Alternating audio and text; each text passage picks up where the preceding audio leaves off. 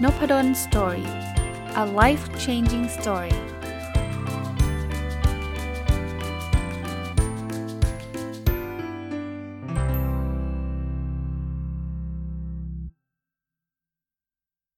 สวัสดีครับ ยินดีต้อนรับเข้าสู่นพดลสตอรี่พอดแคสต์นะครับ วันนี้จะมามาอขออนุญาตมาพูดถึงเรื่องเรื่องหนึ่งที่จริง ๆ ส่วนตัวผมเป็นคนสนใจเรื่องฟุตบอลอยู่แล้วนะ แต่ว่าต้องเรียกว่าหาโอกาสมาพูดเรื่องฟุตบอลได้ไม่บ่อยนักนะครับ ถ้าใครมาฟังช่วงหลังๆ ก็อาจจะไม่ค่อยได้ยินผมพูดเรื่องฟุตบอลสักเท่าไหร่นะครับ แต่ต้องขออนุญาตเอ่ยนามนะครับ คุณกล้าสมุทรวานิชเนี่ยก็กรุณา inbox มานะบอกว่าอาจารย์อยากให้อาจารย์พูดเรื่องเกี่ยวข้องกับ Super League ที่เขากำลังจะทำกันนะครับที่ที่ยุโรปเนี่ยอาจารย์มีความเห็นอย่างไรนะครับ ก็ตอบคุณกล้าไปเล็กๆ นิดนึงนะครับใน inbox ก็เลยถือโอกาสเลยนะอยากพูดเรื่องนี้อยู่แล้วนะครับ ผมเล่าให้ฟังก่อนไอ้ยูโรเปียนซูเปอร์ลีกเนี่ยมันคืออะไรนะครับ คือแต่ก่อนเนี่ยไม่ใช่แต่ก่อนนะตอนนี้ก็ก็ใช่นะการแข่งขันฟุตบอลมันจะเป็นแบบนี้นะครับสำหรับคนที่ไม่สนใจฟุตบอลเลยก็เผื่อเผื่อเผื่อเป็นความรู้เลยด้วยเลยแล้วกันนะ คือในแต่ละประเทศเนี่ยเขามีลีกของประเทศเขา อย่างอังกฤษเนี่ยเขาก็จะมีลีกของเขานะครับ ไม่ว่าจะเป็น English Premier League ก็เป็นลีกสูงสุดของประเทศนะ ถ้าเป็นเยอรมันก็มี Bundesliga นะครับ ถ้าเป็นอิตาลีก็เป็นลาลิกเอ่อ Calcio Serie A ถ้าเป็นสเปนก็ La Liga อะไรเงี้ยนะเขาก็มีมี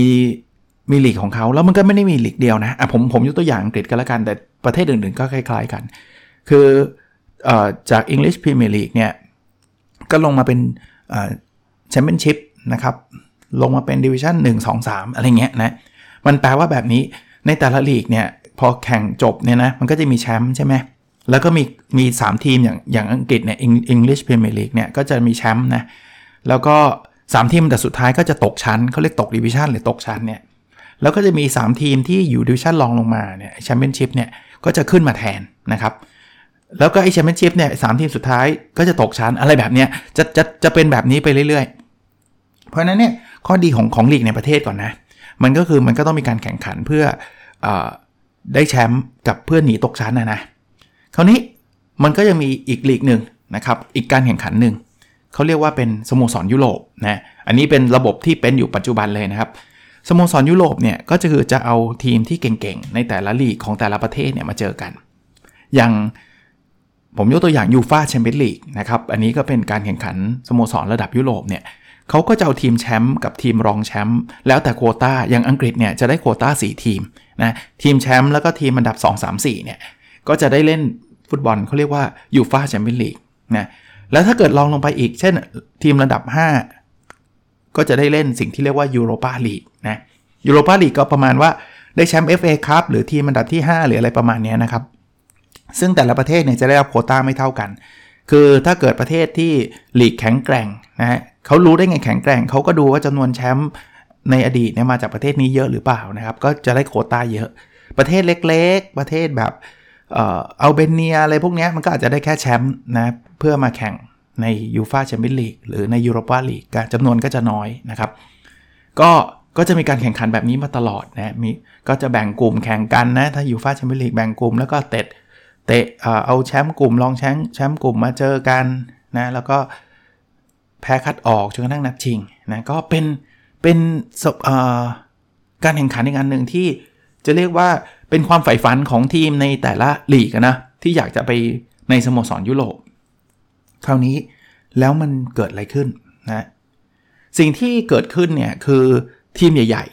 ๆ ซึ่งเดี๋ยวผมจะไล่ชื่อทีมมานะณนะปัจจุบันเนี่ยก็เเริ่มรู้สึกไม่พอใจ ในในลักษณะของการจัดการของยูฟายูฟาก็คือองค์กรที่ดูแลเรื่องฟุตบอลของประเทศยุโรปนะ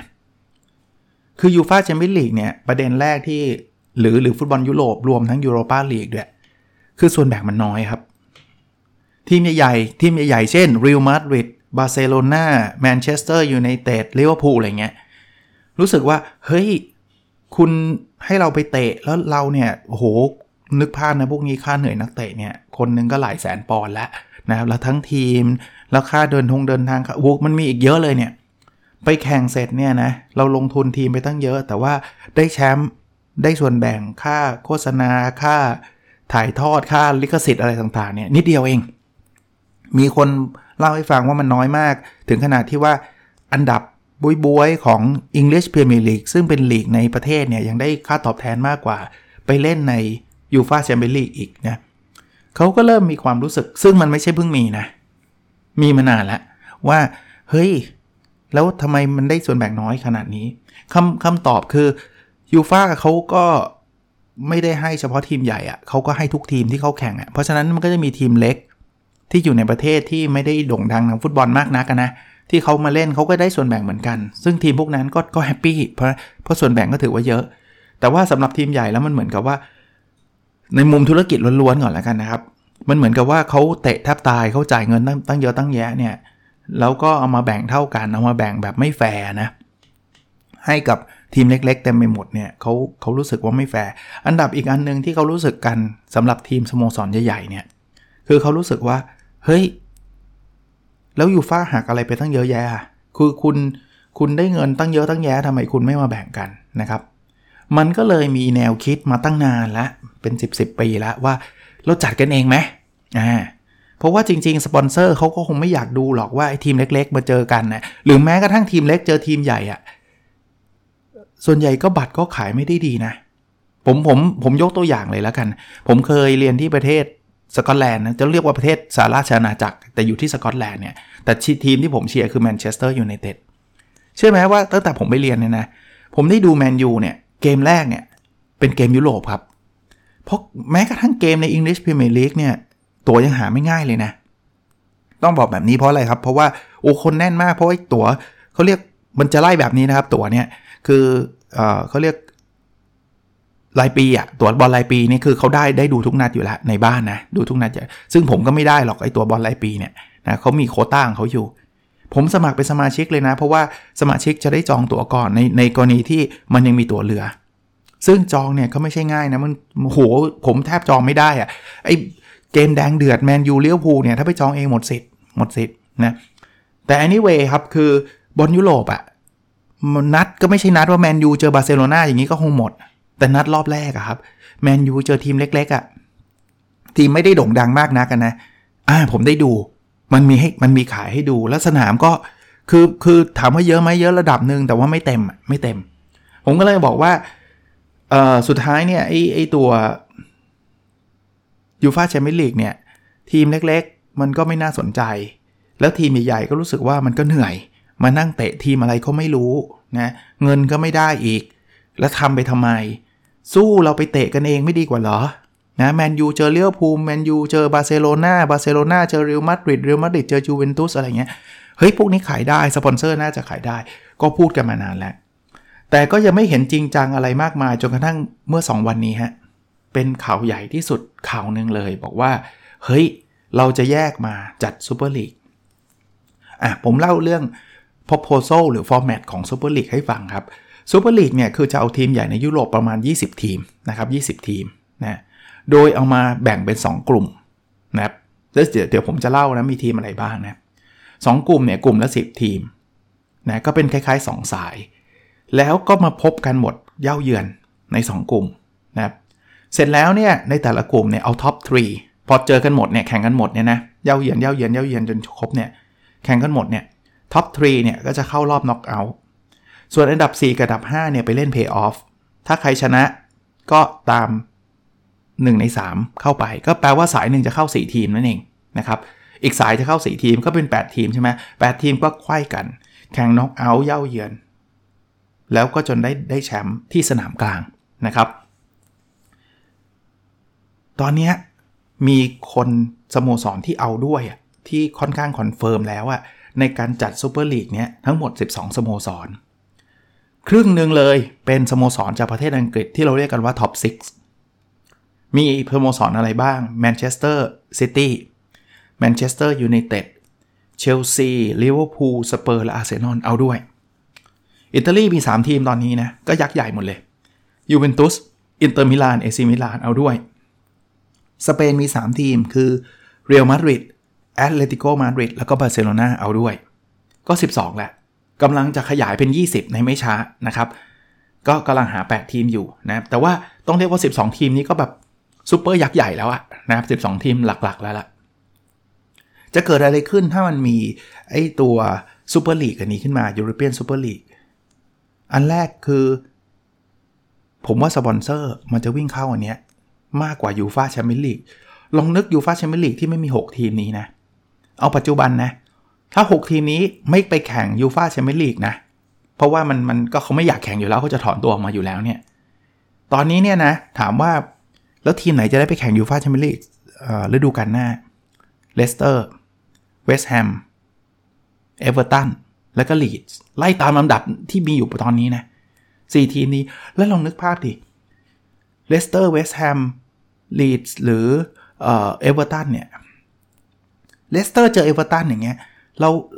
เราก็ไม่ได้อยากดูมากมายนัก เอางี้แล้วกันผมผมก็ไม่ได้แบบ ผมเชื่อว่ามีคนฟังแล้วเป็นแฟนบอลทีม 2 ทีมนี้อยู่นะก็ก็รู้ว่าท่านคงอยากดูแหละ แต่ว่าต้องยอมรับว่าถ้าเป็นทั้งโลกอะ่ะคนอยากดูแมนยูบาร์เซโลนามากกว่าไหมนะครับหรือเรอัลมาดริดยูเวนตุสมากกว่าไหมนะครับแน่นอนเนี่ยผมคิดว่ามากกว่านะเพราะนั้นโอกาสที่เขาจะได้สปอนเซอร์ในซูเปอร์ลีกเนี่ยน่าจะเยอะกว่า อย่างน้อยๆ ก็ช่วงแรก อะเดี๋ยวเดี๋ยวเราจะมาวิเคราะห์ข้อดีข้อเสียกันต่อไปนะ แต่อย่างน้อยๆช่วงแรกเนี่ยผมว่ายูฟาแชมเปี้ยนลีกอาจจะแย่ นี่ไม่นับพวกยูโรปงยูโรป้านะ คือผมว่ายูฟาแชมเปี้ยนลีกจะคล้ายๆยูโรป้าปัจจุบันนะซึ่งตรงๆก็ไม่ค่อยมีคนดูสักเท่าไหร่นะเพราะทีมปัจจุบันที่ดูยูโรป้าลีกก็ก็อยู่ใน top six นี่หมดแหละนะครับตอนนี้ที่พิลุ้นรอบรองชนะเลิศยูโรป้าลีกก็แมนยูอาร์เซนอลอย่างเงี้ยมันก็อยู่ใน top อยู่ในอยู่ในเนี้ยอยู่ในกลุ่มของซูเปอร์ลีกซึ่งก็จะไม่แข่ง หรือที่เขากำลังอยู่ในยูฟาแชมเปี้ยนลีกปัจจุบันนะ รอบรองนะแมนซิตี้เชลซีอย่างเงี้ย พวกนี้ยังอยู่ในรอบรองอยู่เลยนะ แต่จะไม่มีอะ คิดดูนะครับ เพราะนั้นเนี่ยโอกาสที่หรือเรอัลมาดริดอีกทีมหนึ่งนะ 3 ใน 4 เลยอะ มีปารีสแซงต์แชร์กแมงทีมเดียวมั้งที่ที่ตอนนี้ยังไม่ได้ประกาศมาว่าจะมาอยู่ซูเปอร์ลีกนะกำลังจะบอกว่าอันนี้คือการเปลี่ยนแปลง แล้วคราวคราวนี้ถามว่าไอ้ซูเปอร์ลีกมันจะแข่งตอนไหนเขาบอกก็แข่งตอนกลางสัปดาห์เพราะมันต้องแข่งเยอะนะมันเตะกันเยอะ เพราะฉะนั้นลีกในประเทศก็เตะไปนะเสาร์อาทิตย์ก็เตะไป แต่กลางสัปดาห์ เราก็จะเจอแมนยูเจอลิเวอร์พูลแมนยูเจอเรอัลมาดริดเอซีมิลานเจอเชลซีอะไรเงี้ยนี่จะเป็นฟุตบอลกลางสัปดาห์นะครับ เกิดอะไรขึ้นครับ แน่นอนยูฟาไม่ชอบแน่นอนยูฟาก็คือคนที่จัดยูฟาแชมเปี้ยนลีกก็คือสโมอองค์กรที่ดูแลเรื่องเรื่องอะไรนะ เรื่อง ฟุตบอลของยุโรปอะก็ไม่ยอม แล้วก็เรียกว่าออกมาขู่เลยแหละว่าแบบคุณทำแบบนี้ไม่ได้นะ เราอาจจะแบนคุณ ไม่ให้คุณทำอะไรหลาย ๆ อย่างที่เกี่ยวข้องกับฟุตบอลยุโรปนะซึ่งเดี๋ยวเราเรามาคุยกันว่าเขาจะมีมาตรการตอบโต้ยังไงนะครับ สิ่งหนึ่งที่เกิดขึ้นอีกอันหนึ่งก็คือ แฟนบอลเริ่มมีบางส่วนต้องเรียกว่าบางส่วนต่อต้าน เพราะรู้สึกว่ามันทำด้วยเหตุผลเดียว มันไม่ได้ทำการที่คุณแยกไปเนี่ย คุณทำด้วยเหตุผลเดียวคือ คุณอยากได้เงินอย่างเดียว คุณไม่ได้ทำเพื่อแฟนบอลแล้ว ก็ต้องบอกว่าพวกนี้มันมีประวัติศาสตร์นะเพราะว่าการเตะฟุตบอลที่มันเป็นฟุตบอลยุโรปมันก็ไม่ใช่เพิ่งมาเตะกันวัน 2 วันนี้ มันก็เตะกันมาตั้งแต่อดีตแล้ว เราก็มีความภูมิใจอย่างแฟนบอลเลี้ยวภูก็มีความภูมิใจว่า เขาได้แชมป์ยุโรป 6 สมัยก็มากที่สุดในประเทศอังกฤษนะถ้าเป็นเป็นไอ้ซูเปอร์ลีกมันก็ไม่มีแชมป์ยุโรปแบบนี้อีกแล้วนะครับ แต่ปัญหาที่เกิดขึ้นก็คือมันมันเกิดการงัดข้อกันอยู่เนี่ยนะคือยูฟาเริ่มออกเปลือยออกมาบอกว่า คุณอาจจะนะ ไม่ได้รับอนุมัติให้แข่งฟุตบอลในประเทศคุณด้วยซ้แต่เรื่องนี้เรื่องใหญ่แน่นอนครับ เพราะว่าถ้าไม่แข่งถามว่าใครเสีย อาจจะทั้งคู่นะแมนยูไม่ได้เตะบอลในอังกฤษอะแฟนบอลแมนยูก็คงเซ็งเหมือนกันถูกปะแต่ลองคิดดูว่าพรีเมียร์ลีกไม่มี 6 ทีมนี้ มันก็คงไม่น่าดูเนาะพรีเมียร์ลีกไม่มีแมนเชสเตอร์ซิตี้ไม่มีแมนเชสเตอร์ยูไนเต็ดไม่มีเชลซีลิเวอร์พูลสเปอร์อาร์เซนอลเตะเราจะดูพรีเมียร์ลีกกันไหมอะถามตรงๆ บางทีเราอาจจะไม่ได้ดูเลยนะ เราก็ตามไปดูพวกนี้หรือเปล่า เพราะนั้นมันมีแต่เสียกับเสียถ้าใช้มุมนี้ เขาก็บอกอีกว่า เฮ้ย ถ้าอย่างนั้นเนี่ย ต่อไปเนี่ย อาจจะแบนไม่ให้ทีมพวกนี้เล่นบอลยุโรป ซึ่งนี้เขาไม่แคร์อยู่แล้ว เพราะว่าเขาก็ไม่อยากเล่นอยู่แล้ว เขาก็จะไปเล่นของเขาเองอยู่แล้วไง เพราะนั้นทีมพวกนี้ถึงแม้จะได้แชมป์ก็ไม่ได้รับรับเลือกเอาไปเล่นในยูฟาแชมเปี้ยนลีกซึ่งเขาก็ไม่หมาย มีแม้กระทั่งพูดบอกว่า นักฟุตบอลที่เตะกับทีมเหล่านี้ จะไม่อนุญาตให้เข้าร่วมทีมชาติ ซึ่งมันจะมี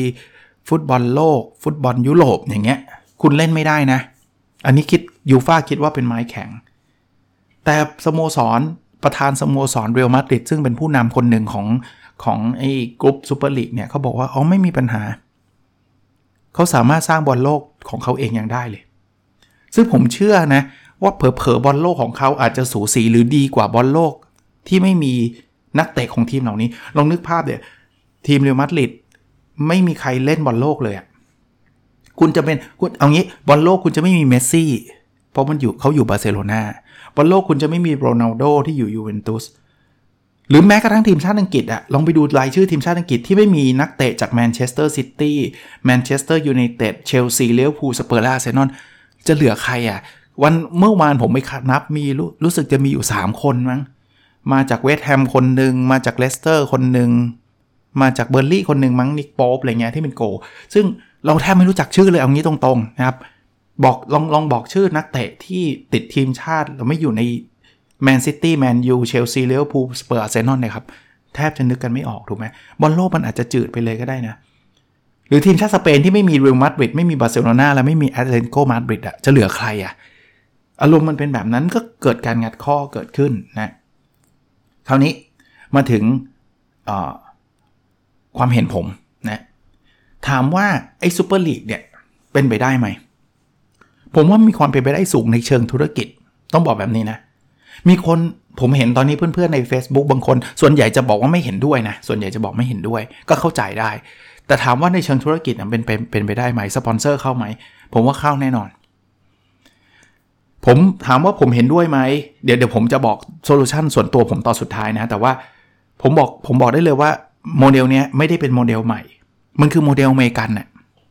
อเมริกันที่มันมี NFL มันมีจำนวนทีมคงที่เห็นไหม มันไม่มีตกชั้นไม่มีเลื่อนชั้น ซึ่งคนบอกว่า เฮ้ยมันจะสนุกเหรอ ถ้ามันไม่มีตกชั้นไม่มีเลื่อนชั้น ก็ไม่รู้นะผมดู NFL ผมก็สนุกอะ NBA ผมก็สนุกอะนะก็เล่นกันอยู่แค่นั้นนะ NBA ถามว่ามันมีต้องมีคนทั้งโลกมันเล่นเปล่า มันเล่นอยู่ในอเมริกาอย่างเดียวนั่นแหละ แล้วไม่มีตกชั้นเลื่อนชั้นด้วย เราก็ยังมันอยู่กับการแข่งขัน NBA ใช่ปะ เรายังมันกับการแข่งขัน NFL นะ ผมก็ยังมีทีมเชียร์ผมเนี่ย ล่าสุด ไอ้นัดชิงที่ทอมเบรดี้ได้ได้ได้กี่สมัยอะหกสมัย 7 สมัยเนี่ย ผมก็ happy ก็มีความสุขอยู่เนี่ย ผมเชียร์เดนเวอร์บรองโกนะ ใน NFL นะครับ หรือ NBA เนี่ยผมเชียร์พอร์ตแลนด์เทรลเบลเซอร์นะซึ่งซึ่งตอนนี้ก็ยังไม่ได้รุ่งมากนัก หรือสเตเฟนเคอร์รีอย่างเงี้ยหลายคนก็เชียร์ผมว่าโมเดลเนี้ยมันเกิดขึ้นอยู่แล้ว แล้วไม่มีตกชั้นแต่ถามว่าสนุกได้ไหม ผมว่าสนุกได้นะ เพียงแต่ว่า มันจะแตกต่างกันนิดนึง เพราะว่าโมเดลของอเมริกาเนี่ย มันจะมีระบบการดราฟคือมันมันจะระบบที่จะทำให้ทีมมันจะเท่าเทียมกันอะวิธีการของเขาก็คือเขาก็จะให้ทีมที่ห่วยที่สุดเนี่ยได้เลือกนักเตะของนักกีฬาของมหาวิทยาลัยที่เก่งที่สุดก่อนนี่คือระบบดราฟทีมที่เก่งที่สุดจะได้เลือกทีหลัง เพราะนั้นเนี่ยไอ้ทีมที่ห่วยเนี่ยเดี๋ยวมันมันได้เลือกก่อนมันจะดีขึ้นดีขึ้นเรื่อยๆไอ้ทีมที่เก่งเนี่ยมันได้เลือกทีหลังมันจะได้นักเตะใหม่ๆเข้ามา มันจะห่วยลงเรื่อยๆ แล้วมันมีระบบ salary cap ก็คือคุณไม่ใช่ใช้เงินทุ่มทุ่มทุ่มทุ่มจนคุณแบบแตกต่างไป นั่นคือความเชื่อของของฝั่งอเมริกันเขาว่าเขาต้องการเกมที่มันสนุกและสูสี มันจะไม่มีทีมไหนที่แบบว่าครองแชมป์ตลอดไปอะนะซูเปอร์ลีกมีโอกาสทำแบบนั้นได้ไหม ผมว่าซูเปอร์ลีกมันมัน draft ใครคงไม่ได้ แต่ด้วยอำนาจเงินของแต่ละทีมที่ถูกเลือกเข้ามาเนี่ยมันมหาศาลนะเพราะฉะนั้นเนี่ยผมว่าความคู่ขี้จะมีอยู่อีก อีกระยะหนึ่งเลยล่ะ อีกไม่น้อยเลยล่ะแมนยูก็คงไม่ได้ตกต่ำลิเวอร์พูลก็คงไม่ตกต่ำแบบไม่ซื้อใครไม่ได้เลยอย่างนี้นะมันก็คงพัฒนาตัวเองได้ แล้วด้วยเม็ดเงินที่มันอาจจะเข้ามาจาก 12 ทีมหรือ 20 ทีมนี้นะผมคิดว่ามันก็จะเอาเงินเนี่ยไปซื้อนักเตะซื้ออะไรได้ ซึ่งก็จะทำให้ทีมตัวเองเนี่ยเจ๋งขึ้นเก่งขึ้นได้เรื่อยๆอีก เพราะฉะนั้นเนี่ยถ้า ถ้าไม่ได้ติดขัดอะไรเรื่องกฎหมงกฎหมายเรื่องอะไรแบบนี้นะ เพราะว่าได้ข่าวว่านายกรัฐมนตรีอังกฤษก็จะมาพยายามไม่ให้มันเกิดขึ้นนะนะ ผมเชื่อว่าความเป็นไปได้ทางธุรกิจมีโอกาสสูง มีโอกาสสูง แล้วผมก็เชื่อว่าแฟนบอลมีต่อต้านแน่นอนในช่วงแรก แต่พอเอาเข้าจริงถ้ามันสตาร์ทกันจริง ๆ เนี่ย ดูไหมผมเชื่อว่าอย่างน้อยๆ ช่วงแรกดูแน่นอน เรายัง เรายังอยากเชียร์แมนเชสเตอร์ยูไนเต็ดเตะกับลิเวอร์พูลในซูเปอร์ลีกเหมือนกับเจอกันในในศึกแดงเดือดของ English Premier League ผมเชื่อว่านะ คนก็ยังอยากให้ทีมรักตัวเองเนี่ย ได้แชมป์ซูเปอร์ลีกอาจจะเผลอๆเนี่ยสูสีกับ English Premier League ด้วย ถ้าทีมเราได้ตัวเจ๋งๆ ตัวดีๆ ต่างๆ นานา มีโอกาสสูงด้วยที่คนก็ยังเชียร์ แล้ววันหนึ่งมันเป็น norm ขึ้นมาก็เขาก็ไอ้ที่ต่อต้านก็อาจจะเงียบๆไป มันเหมือนมันเหมือนมีการเปลี่ยนแปลงตอนที่เปลี่ยนประธานสโมสรอะไรเงี้ย ตอนนั้นมีอยู่ช่วงหนึ่งแมนยูแบบเกลียดเกลเซอร์มาก เกลเซอร์คือประธานแมนยูนะ ที่เป็นคนอเมริกันเนี่ย ก็จะไปตั้งสโมสรด้วยตัวเองอะไรเงี้ย ซึ่งก็เงียบๆไปอะ มันก็ยากยากที่จะตั้งให้มันยิ่งใหญ่เท่าเท่า 12 ทีมนี้นะ เพราะมันก็ตั้งมาเป็นร้อยๆปี นะเอ่อถามว่าทำไม 12 ทีมนี้ถึงกล้าทำแบบนี้ ก็มีคนวิเคราะห์นะ ผมก็อ่านในวิเคราะห์บอลจริงจังด้วยนะเขาก็บอกว่าเหตุผลหนึ่งคือประธานของสโมสรเหล่านี้เป็นคนต่างชาติซะเยอะ ประธานแมนซิตี้ก็เป็นชาวอาหรับ ประธานแมนเชสเตอร์ยูไนเต็ดลิเวอร์พูลก็เป็นชาวอเมริกันนะประธานของ หลาย ๆ ทีมอะก็มาจากต่างประเทศ ซึ่งเขาไม่ได้มีความผูกพันหรอก เขามีน้อยอะเขาก็รู้สึกว่ามันมันเป็นเรื่องธุรกิจอะที่ทำอะไรก็ได้ที่มัน make money นะครับ อันนี้คงเป็นอุปสรรคอันหนึ่งนะครับ ถ้าถ้าแฟนบอลต่อต้านกันมากจริง ๆ เนี่ย ก็อาจจะเป็นประเด็นให้ให้ได้คุยเหมือนกันอะคราวนี้มาส่วนตัว ส่วนตัวผมมองมองไปยังไงสำหรับเรื่องนี้ ผมมองแบบนี้ ผมว่าเกมนี้มันเกมต่อรองมากกว่า เพราะว่าการออกไปในเรื่องใหญ่แน่ๆครับยูฟาแชมเปี้ยนลีกอาจจะพังได้ยูโรป้าไม่ต้องพูดถึงนะฟุตบอลยุโรปอาจจะพังได้ เพราะฉะนั้นเนี่ยมันเป็นการส่งสัญญาณนะนี่ผมวิเคราะห์ส่วนตัวเลยนะ ไม่ได้มีความรู้เชิงลึกข้อมูลเชิงลึกใดๆนะแต่ว่าวิเคราะห์ส่วนตัวผมว่ามันเป็นการเกมการต่อรองที่บอกเสียงดัง ๆ ให้กับยูฟาทราบว่าตอนนี้ทีมระดับท็อปอะไม่ทนแล้วนะ ที่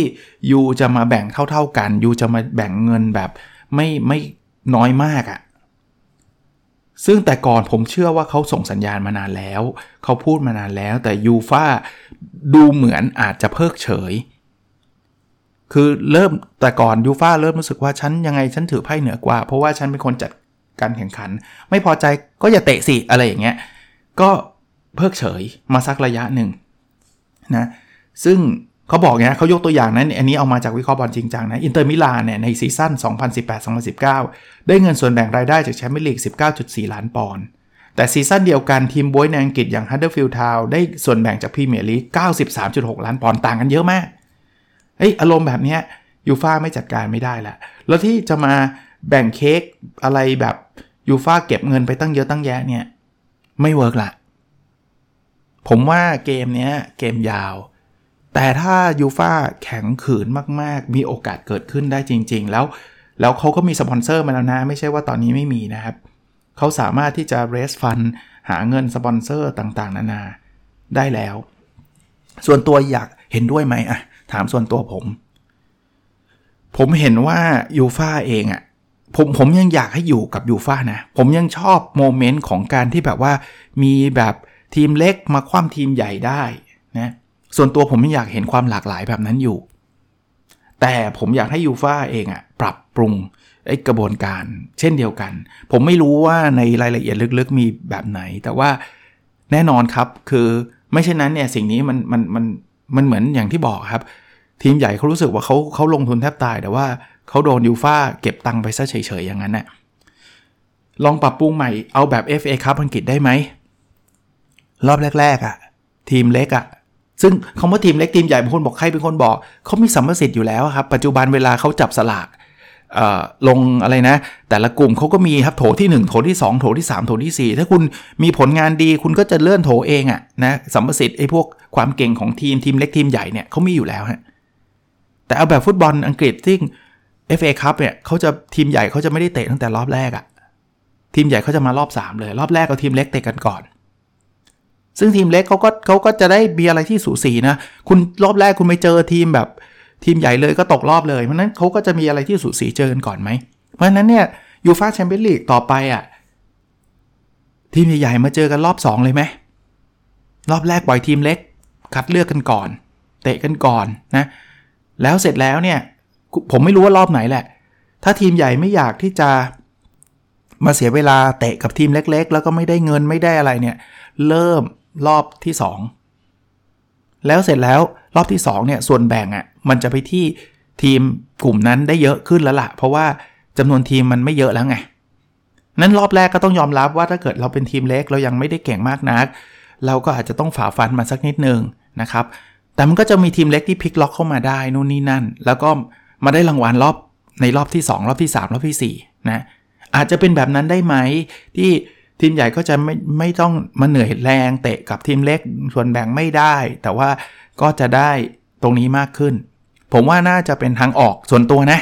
ที่ยังดำรงความเป็นบอลยุโรปแบบเดิมอยู่นะครับ ไม่ถึงกับจะต้องมาเตะกันแค่ 12 ทีมหรอกนะเตะกันประมาณนี้แหละ แต่เอาเอาตรงๆนะปัจจุบันเนี่ย 12 ทีมเนี่ยก็ยึดครองไอ้บอลยุโรปกับหมดแล้วล่ะนะครับในในรอบหลังๆเห็นไหมล่ะ คือไม่ว่าเขาจะไปเตะรอบแรกรอบ2อะไรก็ตามเนี่ยนะ แต่สุดท้ายในรอบหลังๆเนี่ย ตอนนี้3ใน4อะอยู่ในทีมเนี้ยอยู่ใน 12 ทีมเนี้ยสามในสี่อะในในรอบรองชนะเลิศอะก็ไม่รู้ครับว่าอนาคตจะเป็นแบบไหนนะครับ แต่ว่าขออนุญาตวันนี้เล่าเรื่องฟุตบอลหน่อยแล้วกันนะครับ เพราะว่าเป็นเป็นอันนึงที่ผมค่อนข้างชอบ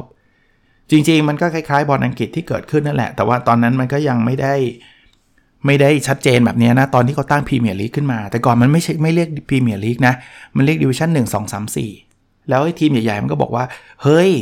หนึ่งสองสามสี่เป็นสมาคมฟุตบอลดูอย่างเดียว มันก็แบ่งรายรุ่งรายได้ไม่ลงตัว มันก็เลยตั้งพรีเมียร์ลีกมาแล้วก็ขายลิขสิทธิ์เฉพาะพรีเมียร์ลีกแล้วคนที่ได้เฉพาะที่อยู่ในพรีเมียร์ลีกเท่านั้นนะที่จะได้เงินเงินเงินก้อนนี้ แต่มันยังมีการลิงก์กันอยู่ อันนี้มันไม่ได้เหมือนกับแยกกับไปเตะเลยใช่ไหมมันลิงก์ก็คือทีมในแชมเปี้ยนชิพก็ขึ้นมาได้อะไรเงี้ย ก็คงคล้ายๆกันนะครับ ก็รอบนี้คงเป็นอะไรที่สนุกสนานมีอะไรได้ได้ได้ดูพอสมควร ผมว่า behind the door นะ หลังหลังประตูอะ่ะ คงมีการเจรจาต่อรองกันกันเยอะพอสมควรแหละนะครับ ก็วันนี้ประมาณนี้นะ เอามาฝากประมาณนี้ ก็หวังว่ามันจะผ่านไปด้วยดีแล้วกันในฐานะแฟนฟุตบอลก็อยากจะดูฟุตบอลดีๆ สนุกสนุกเหมือนเดิมนะครับ โอเคครับ แล้วเราพบกันใน episode ถัดไปนะครับ สวัสดีครับ